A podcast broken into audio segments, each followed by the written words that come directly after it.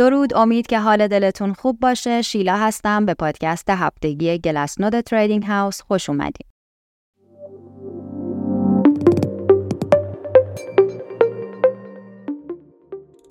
آخرین پادکست گلس نوت در سال 2023 قراره توی دو قسمت خدمت شما عزیزان تقدیم بشه.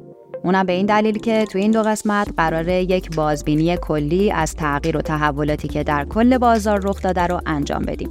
تو قسمت اول این پادکست از وضعیت آنچین و بازار بیت کوین میگیم و قسمت دوم رو به بررسی شبکه و بازار اتریوم، بازار مشتقات و وضعیت استیبل کوین ها اختصاص میدیم.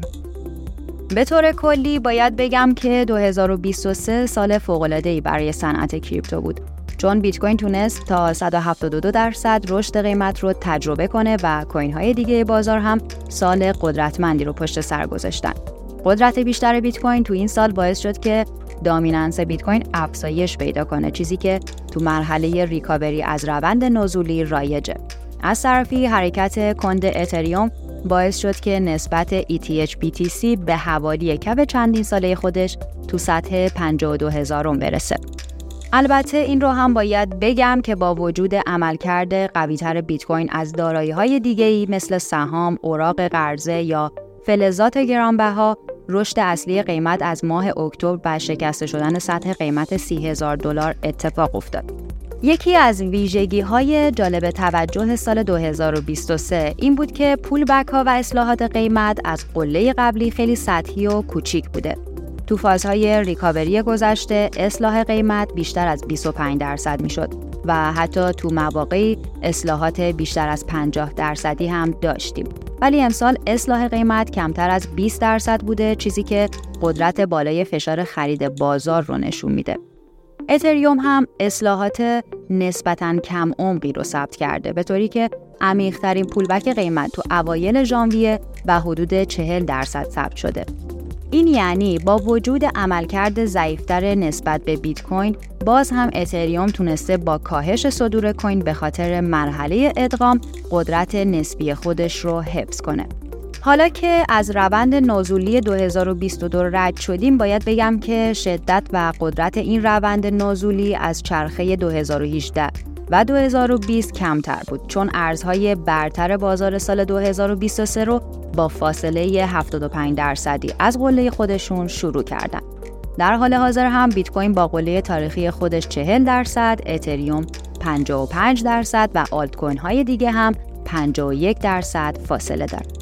از دیدگاه آنچین هم این شاخص کف محقق شده است که می‌تونه جریان سرمایه رو نشون بده. البته درادان کل کف محقق شده تو روند نزولی سال 2022 با چرخه های قبلی یکسان بود. به طوری که خروج سرمایه خالص برای بیت کوین 18 درصد و برای اتریوم هم 30 درصد بود. اوایل ژانویه بود که قیمت تونست با یه short squeeze از سطح قیمت محقق شده رد بشه و بعد هم تا ماه آگوست یه دوره خیلی کم نوسان و بیرمق رو سپری کنه. تو تابستون هم یه اهرمزدایی کوتاه داشتیم که قیمت رو از 29 هزار به 26 هزار دلار رسون. تو ماه اکتبر هم جهش اصلی قیمت رخ داد که باعث شد سطح مقاومت 30 هزار دلار در کنار چندین سطح مقاومت روانی و تکنیکال و همچنین آنچین دیگه شکسته بشه. از اون زمان تا امروز نمودار قیمت تونسته قله سالانه 44500 دلار رو ثبت کنه و تا زمان ضبط این پادکست هم حوالی 43000 دلار خرید و فروش میشه. تو چند هفته اخیر چندین بار درباره جریان ورودی سرمایه و مومنتوم بازار صحبت کردم چیزی که در کنار کمبود و محدودیت موجودی در دسترس باعث شد که قیمت تو مدت کوتاهی نه تنها صد سی هزار دلار رو بشکونه بلکه سریعا کانال سی تا چهل هزار دلار رو رد کنه و از فاز ریکاوری به فاز سعودی برسه. نکته جالب دیگه اینجاست که جهش قیمت باعث رشد فعالیت شبکه و طبعا کارمزد تراکنش ها هم شد. حجم انتقالات شبکه از زمان شروع روند سعودی از 2.4 میلیارد دلار در روز به 5 میلیارد دلار در روز رسیده که بالاترین سطح از جوان 2022 محسوب میشه. تعداد تراکنش های بیت کوین هم امسال رکورد تاریخی جدیدی رو ثبت کرد که البته بیشتر به خاطر کتیبه ها و اوردینال ها بود.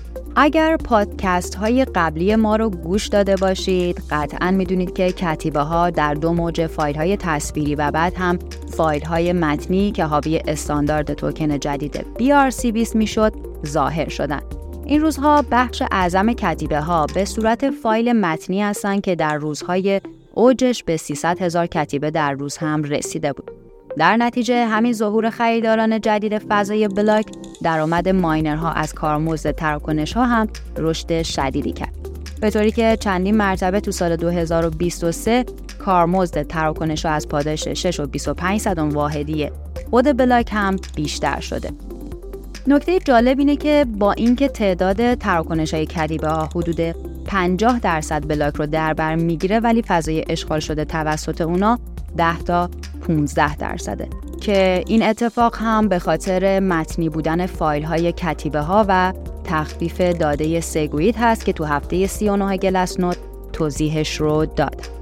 در واقع کتیبه ها 15 تا 30 درصد از کارمزد تراکنش ها رو به خودشون اختصاص دادن با توجه به اینکه کاربرهای خواهان ثبت کتیبه حاضرن کارمزد بیشتری رم پرداخت کنن و از طرفی تکنولوژی سگویت حجم اشغالی اونا رو کم کرده ماینرها می‌تونن تعداد تراکنش های بیشتری رو توی بلاک جا بدن و در نتیجه درآمد بیشتری کسب کنن خب به پایان قسمت اول از آخرین پادکست Glassnode در سال 2023 رسیدیم. توصیه می‌کنم که قسمت دوم این پادکست رو از دست ندید چون قراره به سراغ بازار اتریوم، بازار مشتقات و stablecoin ها بریم.